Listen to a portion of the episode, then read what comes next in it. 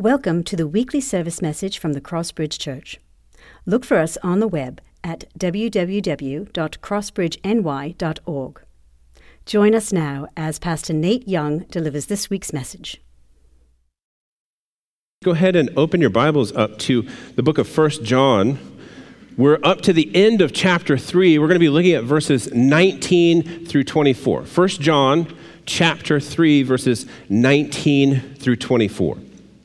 Before we get into our text today, I, I want to just talk um, about something with you that oftentimes in some church circles can be considered taboo, and that is the subject of doubt.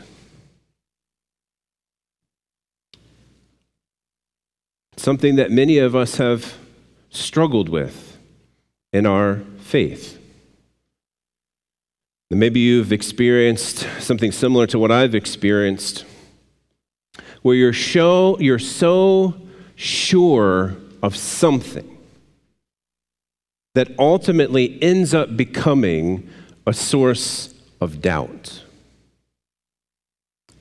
I'll confess to you, there was a point in my life where I was so convinced that I would never find a wife. I was convinced that I would first go to Bible college, I would find a wife there, I would marry her, and then we would joyfully go about doing the ministry of the word together. And my first year and a half at Bible college, every woman that I met, in my estimation, was a fake. Until I met Kim. And then when we got married, I was so sure that we would go to El Paso, Texas. I would learn how to speak Spanish, and we would minister there for the rest of our ministry. And then 11 years in Missouri, I began to doubt whether I was sure that we would go there or not. And now we're here in New York where I should have learned how to speak Spanish, and I still don't. There have been many times that I'm so sure of something that as time passes and things don't work out the way that I thought they were going to, I begin to doubt. Maybe you've experienced this in your Christian walk. That you're so sure of something that you believe to be true, but as your life progresses, that thing you were so sure of starts to become a source of doubt. See, here's the, the thesis for today's passage. In our lives, most Christians will have times where they doubt their salvation or the goodness of God. But God tells us in His Word how we can fight against doubt and know that we abide in mercy and the goodness of God. Now, before we read the passage, I want to encourage you to think about this passage in two ways. Because you might be here today and you might say, Pastor, this sermon is for me. I, have been struggling with doubt. I've been doubting some things in my life, and I, need reassurance. You, you might be there today. Or you, you might be in a category where you say, I'm actually in a great season of my walk with Christ. And, and I don't really doubt what, what's happening. I, I don't doubt the, the goodness of God. I don't doubt His mercy. I don't doubt His word. So today, as you think about this particular passage, what, what I want to encourage you to consider is how to take the word of God when it speaks about something like doubt and use it to help your brothers and sisters who might be struggling with doubt.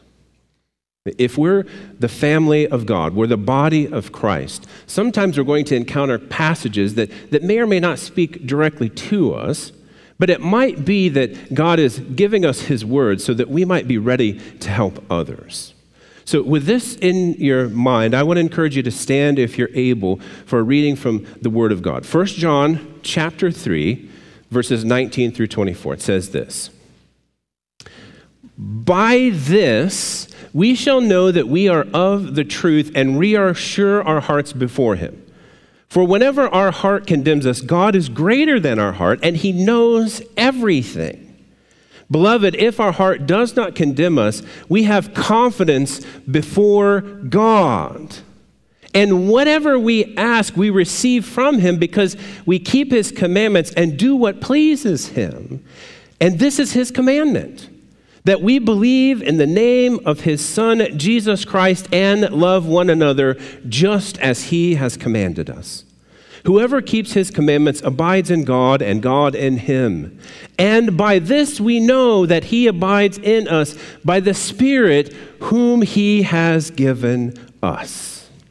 This is a reading from the Word of God. You may be seated. One of the questions that I asked immediately upon reading this particular passage in verse 19 is what is it that often causes our hearts to need to be reassured? What, what is the source of doubt that happens most often in our lives of, as Christians? Now, first, before we, we get into this idea of what causes, what are the sources of doubt. I think it's important for us to understand what John is saying when he says our hearts. What does he mean by our hearts? Now, in the Greek, this is the word cardia, which could literally mean your physical heart. And I, I, don't think that's what he means here. I don't think he's saying that your physical heart needs reassured. And, and maybe if your diet has been really bad this week, your heart needs reassured that you're going to stop putting McDonald's and everything else in there. But I don't think that's what he's talking about here. What this word often means in the scripture is the, the center of your thoughts and feelings. It, it can mean that. But here, I think John is using it in the sense of conscience.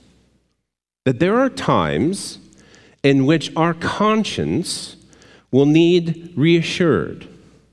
And although it might not seem like it at times, everyone has a conscience. Our, our conscience is something that we feel or sense more than we, we see or touch. And maybe you can understand it this way. And let me speak directly to the kids because I think you, you might understand this as well. Kids, especially for you who have brothers and sisters, is there ever a time that they get on your nerves a little bit? Don't, don't, don't shake your head. Don't do that. They're sitting right next to you, okay? Has that ever happened to you? They get on your nerves a little bit. And sometimes it might pop into your head to do something mean to them. Has that ever happened to you? Yes. But then, then there's something in your head, there's something in your heart that tells you, I shouldn't do that. I shouldn't be mean to them. Now, sometimes if we're honest, you go ahead and do the mean thing, don't you? Do you do that or does just parents do that? But that, that voice in your head, in your heart that says, don't, don't do that, that's your conscience. The conscience is the, the thing that God has given us. That's your heart that's telling you that you shouldn't do the bad thing that you want to do. Sometimes our conscience doesn't work right, and we'll say more on that later. And you go ahead and do the thing you weren't supposed to do. But sometimes, according to John, our conscience needs to be reassured. We need to be persuaded that what we're doing is correct. This seems to be the natural response of what happens as you read this letter of First John, especially in the last week, where we read that, that you're supposed to be willing to die for another Christian. And at very minimum, you would give your stuff away to another Christian if they needed it. And upon hearing that, if we're honest with each other, most of us start to wonder whether we're willing to do those things or not. Am I really willing to die for another Christian? And if I'm not even willing to give away my stuff for another Christian, I'm definitely not ready to die for them. And, and if we're not careful, we'll, we'll start to feel in our heart maybe, maybe I am not a believer because I, I'm not doing the things as fully as the Bible says that I'm supposed to. Sometimes, though, and we're going to say more on this in a minute. Our conscience needs to be reassured that we are of the truth. That in fact, God abides in you and you abide in him. It needs to be reassured of the truth. And why would he say the truth? For us, brothers and sisters, the truth is the very center of where we draw our power in our being for. The, the truth is actually the source of, of how we live and how we move and how we breathe. Here's the easiest way to say it truth is the origin of belief. You must have the truth to have something to truly believe in so that you can truly live in the truth. And he says this is knowable. He says it's knowable for you to know the truth and to know if you are in the truth and have a heart, a conscience that is reassured that you are, are in fact in the truth. And I, I read this passage and I, I feel a sense in which I am already reassured, and yet at the same time, I feel a sense of sorrow. Because if, if you're paying attention to what's happening in the modern landscape of church ministry, the thing that much of what churches are doing currently is not about you being reassured in the truth, but having your emotions, your feelings stimulated to obey in a certain way, which, let's be honest, only lasts for a certain amount of time. Because your, your feelings are very rarely strong enough to li- help you live consistently in the truth. Feelings fade and fluctuate. But the truth, as we just read in Psalm 119, is fixed and firm forever. So we must, in our conscience, in our heart, know and believe the truth. But let's go back to this question that, that I posed before. What is it that's causing doubt in the conscience that causes the need for reassurance. Now, I recognize that one of the weaknesses of giving you a list is that I might give you a little bit of room to, to wiggle out and say that this doesn't apply to you. But I have three ways that hopefully are encouraging to you and maybe a little convicting as to why your conscience, your heart might not be, might need to be reassured, or I'm going to suggest may actually be functioning correctly. The first thing that can cause the need for reassurance is sin. Remember when we talked about our conscience not working correctly? Before we go ahead and do the things that we shouldn't. You see, what happens is when you do the wrong things enough times, eventually your conscience will get what the Bible has called, has called your conscience being seared. 1 Timothy chapter 4, verses 1 and 2 says it this thing, this way. Now, the Spirit expressly says that in the later times, some will depart from the faith by devoting themselves to deceitful spirits and teaching of demons through the insincerity of liars whose consciences are seared. Now, if that doesn't define what we're seeing in the world around us currently, I don't know what does where sin seems to be continually perpetuated with, with no remorse, with no idea that what they're doing is wrong. The analogy here is this I have a friend who works in the kitchen, and they can grab hot pans out of the oven with their bare hands, and it doesn't hurt them. And I have tried to do that recently because I envy their ability to not use pot holders. I don't know why that matters to me, but it does. And I couldn't even get my hand into the oven before I was like, nope, mm-mm.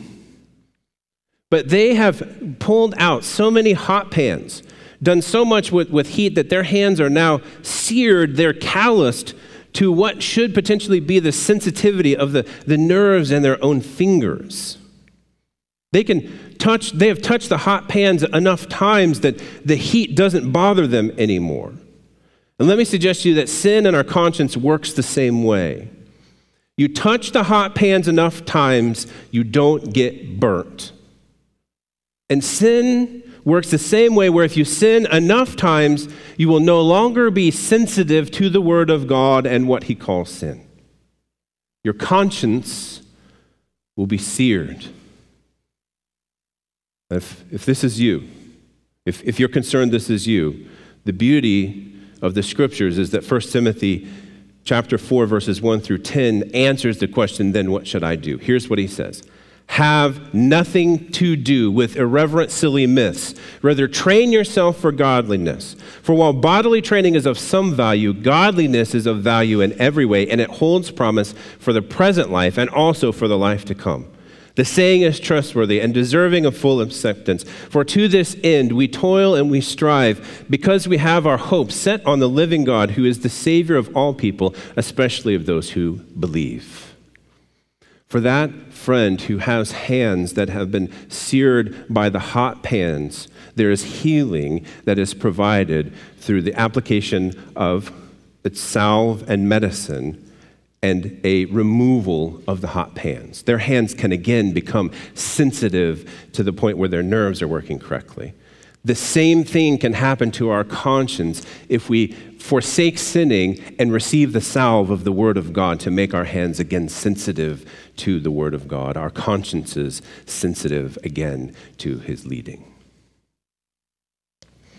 Be reassured in the truth that there are things that God has declared as sin, and those who are the children of God should avoid such things. And potentially, your conscience doesn't need to be reassured because it's already convicting you of the sin that you're currently living in.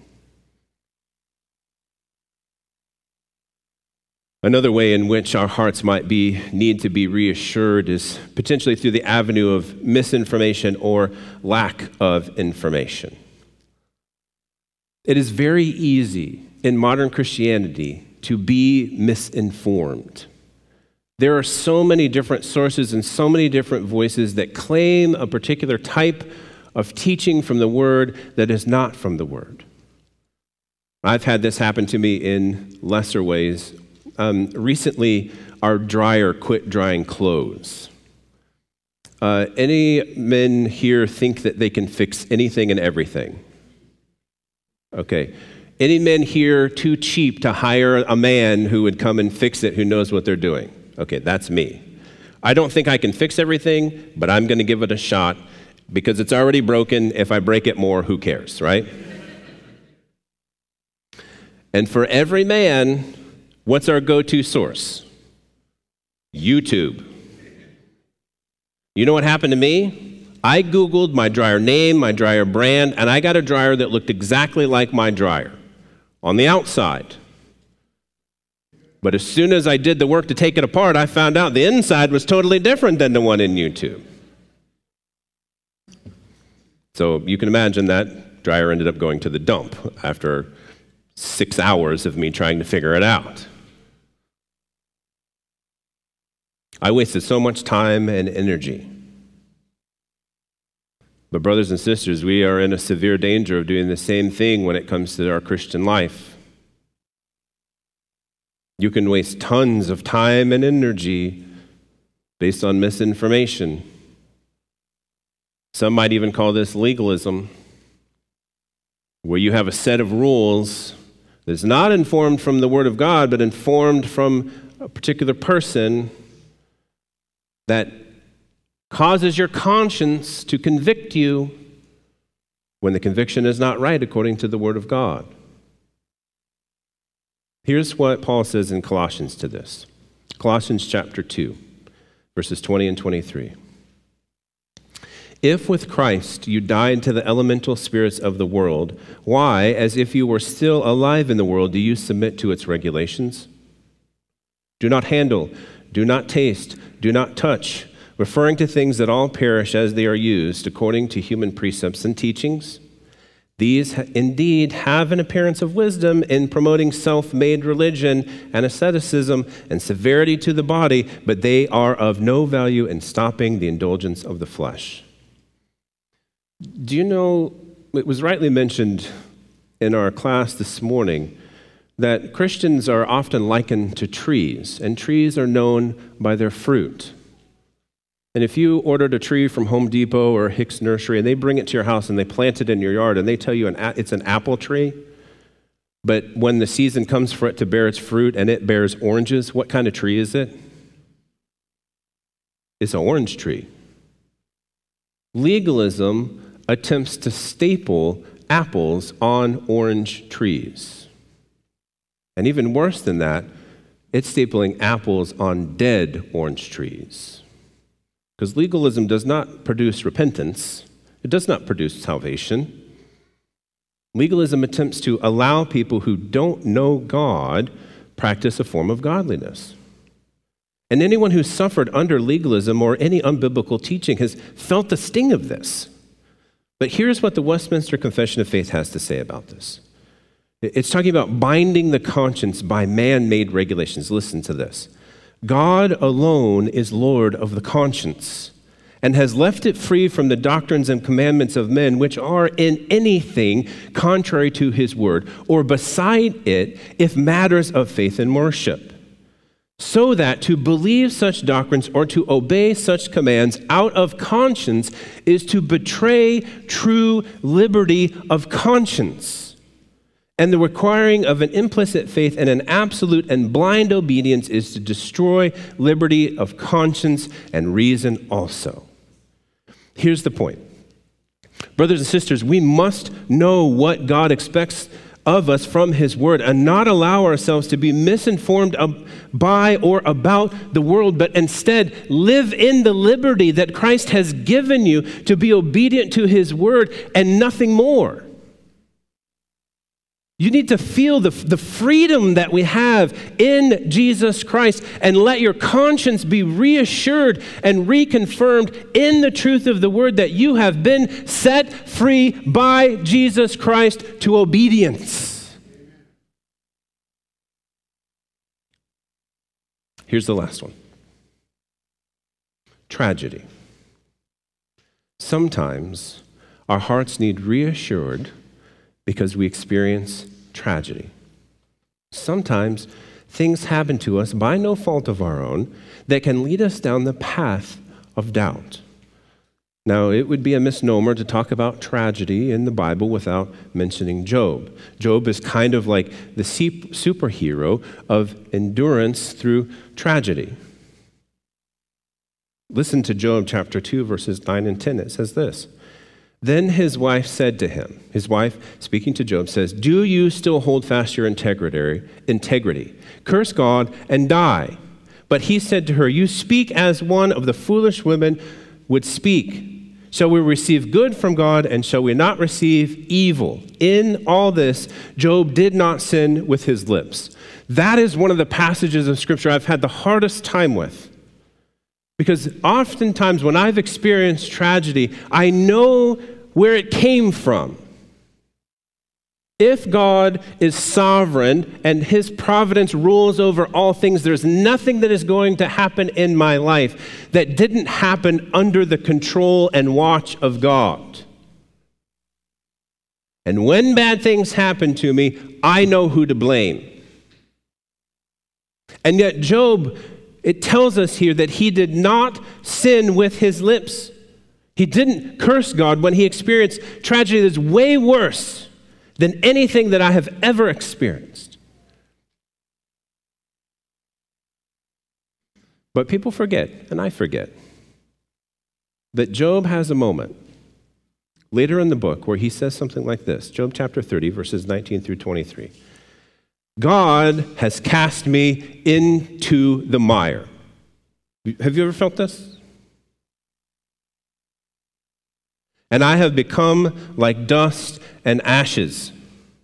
I cry to you for help, and you do not answer me. He's talking to God here. You only look at me. You've turned cruel to me. With the might of your hand, you persecute me.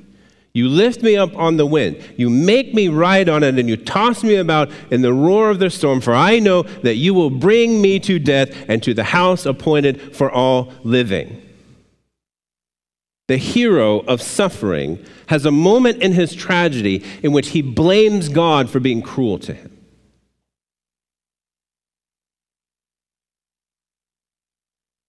And the tragedy that some of you have experienced may have pushed you to this point.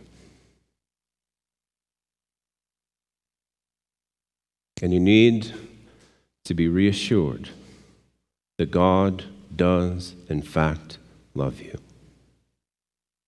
You have to believe what Romans says in chapter 8 that he is working all things together for our good for those who are called according to his purpose. God is good. So when it comes to conscience, what are we after?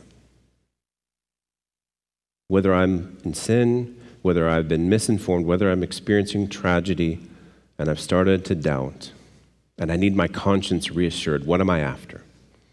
What we are striving for is a conscience that is biblically sensitive. Hebrews chapter 4 verse 12 says this. The word of God is living and active, sharper than any two-edged sword, piercing to the division of soul and spirit, of joints and of marrow, and discerning the thoughts and intentions of the heart.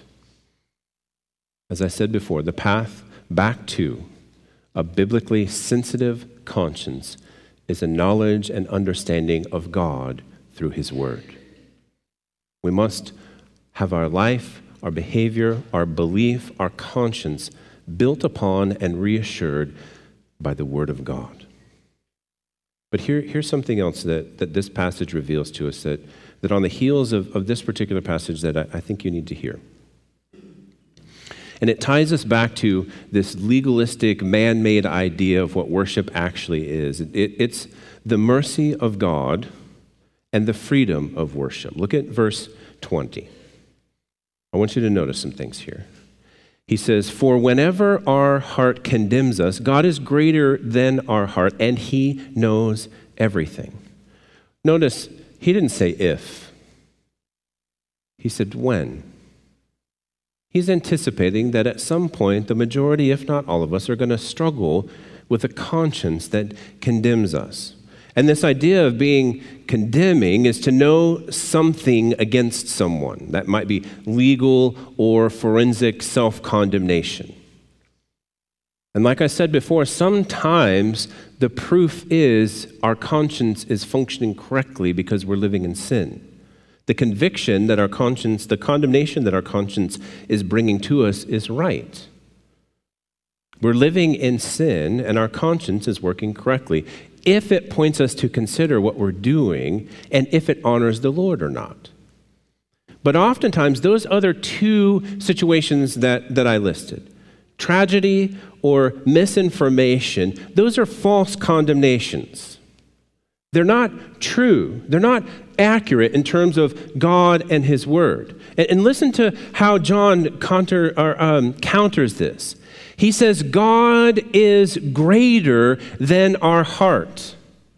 That means that even if your heart tries to condemn you falsely, God, by the blood of Jesus Christ, is greater than the condemnation of your heart.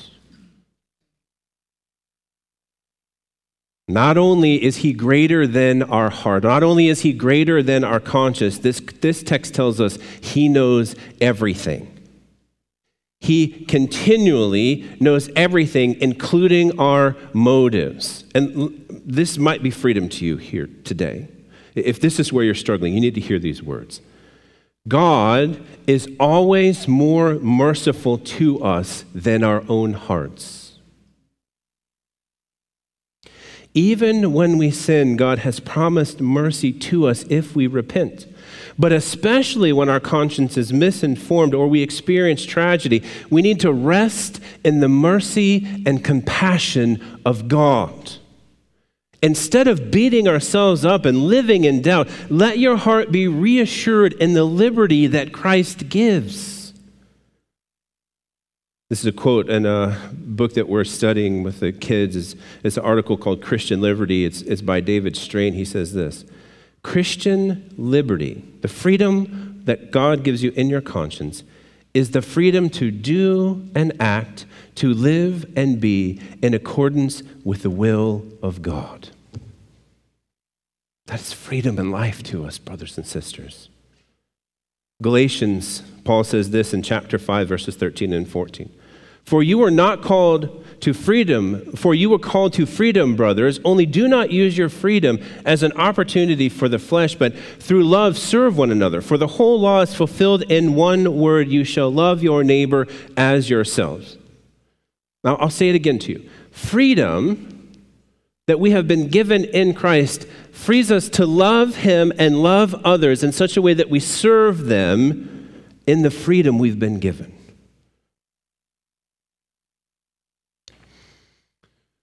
Because you already know, I already know, we already know that all of our worship to God is imperfect.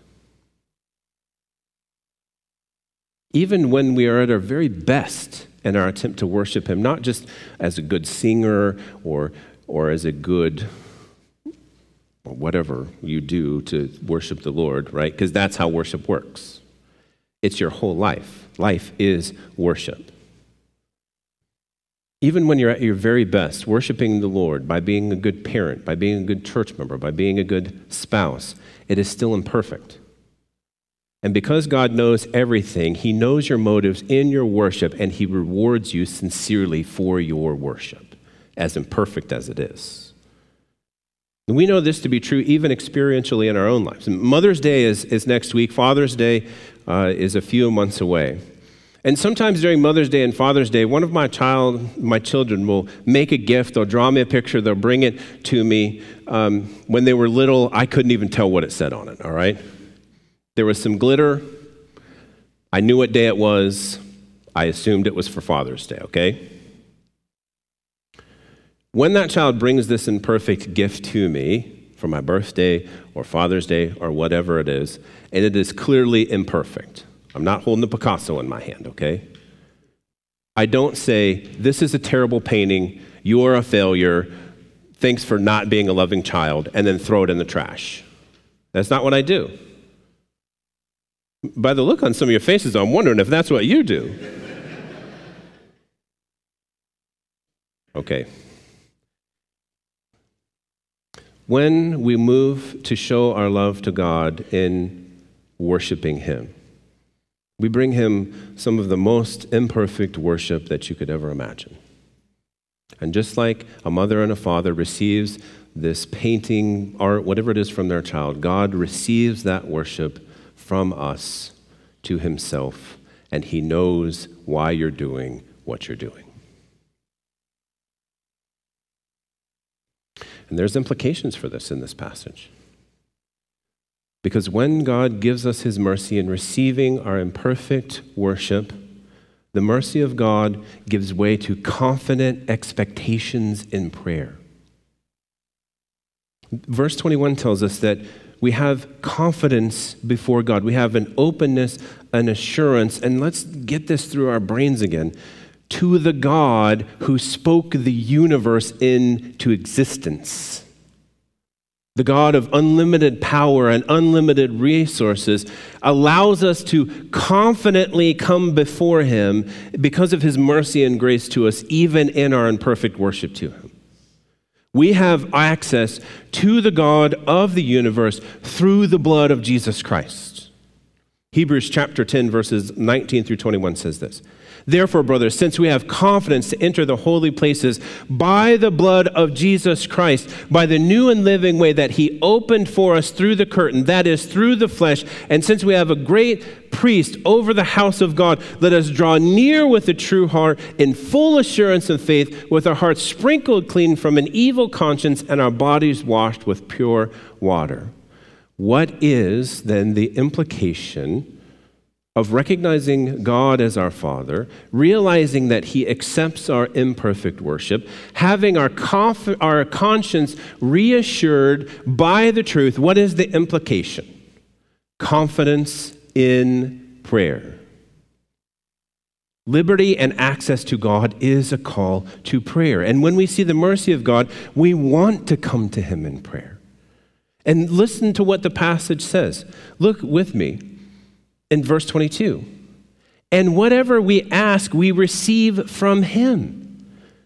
We make these confident requests to God with the expectation that He's going to deliver on His will in accordance with our asking. Hopefully, you're, you're quiet because this is amazing to you. This should absolutely blow our minds when we're consider what we're talking about here. As you are reassured in your conscience, you go before the Lord be, through the blood of Jesus Christ, knowing that God will answer your prayers.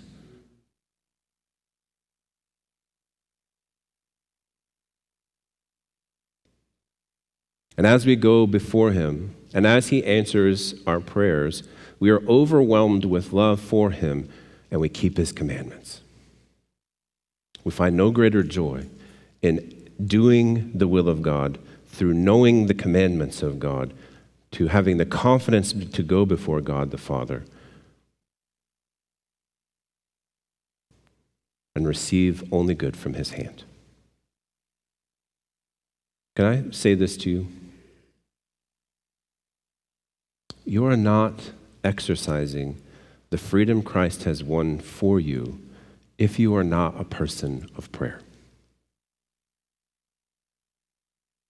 If prayer isn't a normal makeup of your life, you are neglecting a significant part of the freedom that Christ has won for us on the cross uh, where he paid for our sin.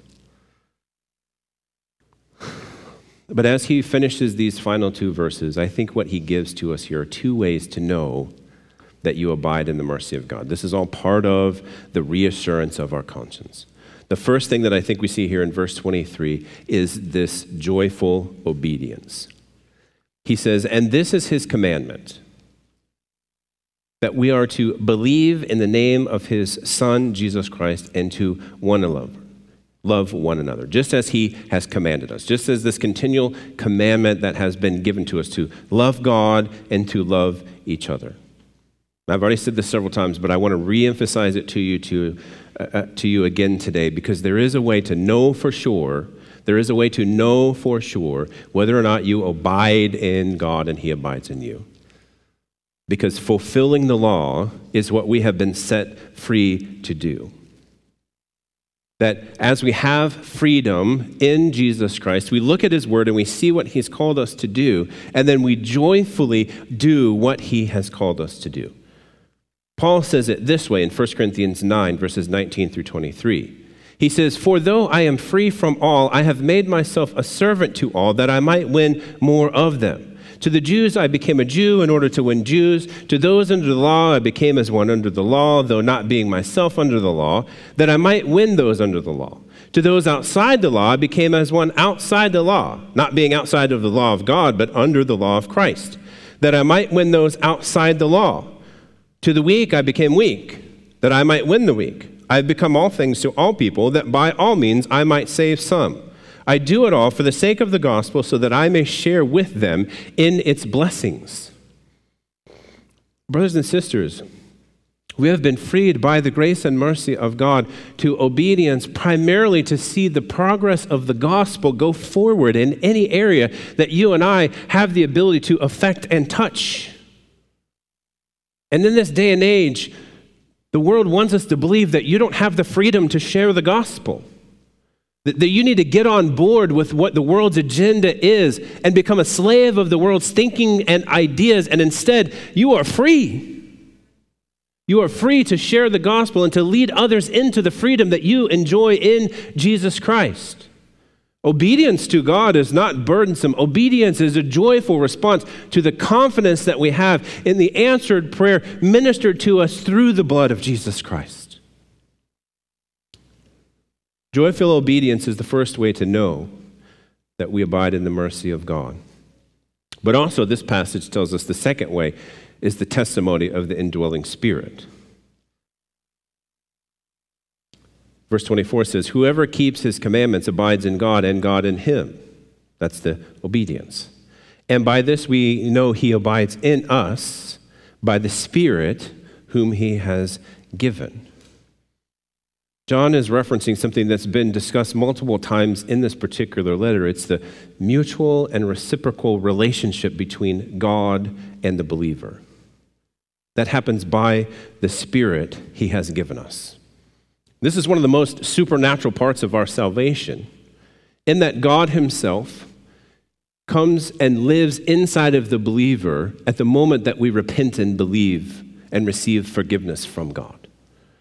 That means the power to have your heart reassured and live according to the word comes through the fact that God Himself indwells in you, abides in you, and empowers you to live according to the word. If you're a believer, God takes residence in you right now. Paul says this in Romans chapter 8, verses 16 and 17. The Spirit Himself bears witness with our spirit that we are children of God. And if children, then heirs, heirs of God, and fellow heirs with Christ, provided we suffer with Him, in order that we may also be glorified.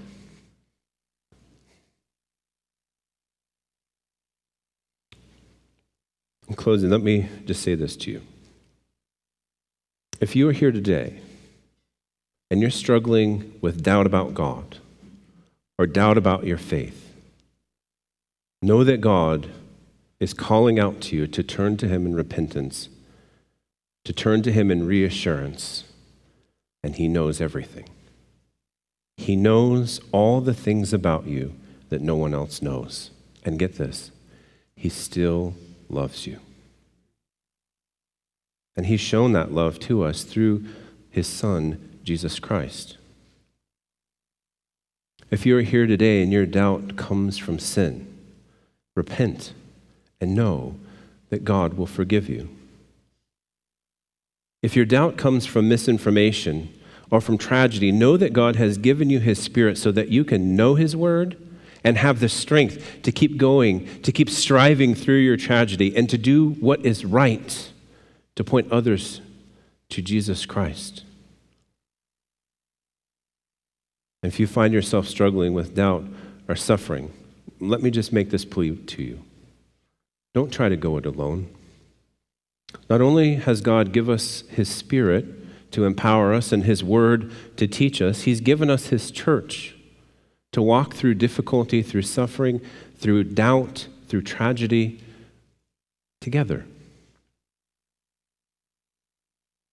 We're meant to do this journey together. So if you are here and you are struggling today, talk to me, one of our deacons, or another church member, and, and we will get you connected with some biblical counseling and discipleship as we strive together to bring glory to God. But if you're here today and you're, or you're listening online and you doubt whether or not God is real, let me just say to you this particular message is meant to reveal to you that God is, in fact, real. And He is calling out to you now that you might receive this reassured conscience this confidence in knowing that the Word of God is true, that God is real, and salvation has been provided through His Son, Jesus Christ. So if you do not know Christ as your Savior, let today be the day that you confess that you're a sinner, that you turn to God in repentance, and you receive the assurance that only His Spirit can bring. I want to invite you to stand with me now as we pray and ask the Lord for these things.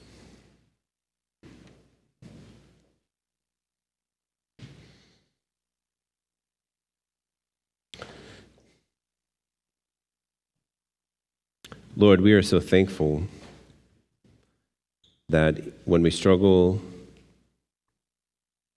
when we give in to sin, when we make ourselves subject to the world's teaching, or even when we experience tragedy, that through that whole process, you know, you know what's happening in our hearts, you know what's happening in our lives, and you love us and you care for us. You've provided your word and your spirit to strengthen us and guide us. You've provided your church to walk together with through these different times. Lord, help us out of a heart of love for you, be obedient to your commands, to recognize our need for you, and to fall on our knees in prayer. Thank you for the confidence that we can even have to come before your throne room of grace and that you have offered us mercy and help in our time of need. Lord, I ask if there is anyone who is here today that does not know you as their Savior, that you would draw them to yourself. That today would be the day of salvation, the day that they turn from their sin and they turn to your forgiveness. But Lord, I also want to pray for those who might be here today who are struggling with doubt. Lord, may our church be a place where, where you can express these struggles, where you can confess what's going on in your own life and not receive a spirit of condemnation, but a spirit of brother and sisterhood. That we would join arm in arm with those who are struggling and facing difficulty and help them as they walk through this difficult season. Lord, for those who are not struggling with doubt today, would you allow them to seek out one who may be struggling with, with doubt or, or questioning and walk beside them in such a way that encourages them to know your word and be reassured. Lord, we, we pray this every week, but we mean it. We are ready for you to return. The war against sin, the fight against the flesh, they're heavy, Lord. You know this, you've experienced it. And so we're ready for you to return to make all things new. But until that day happens, reassure our hearts in your truth and give us the strength to remember to remain steadfast until that time. In Jesus' name we pray. Amen. Thank you for joining us. Please feel free to share this message, but remember, don't charge for it or change it. The Lord's message should be free and for everyone.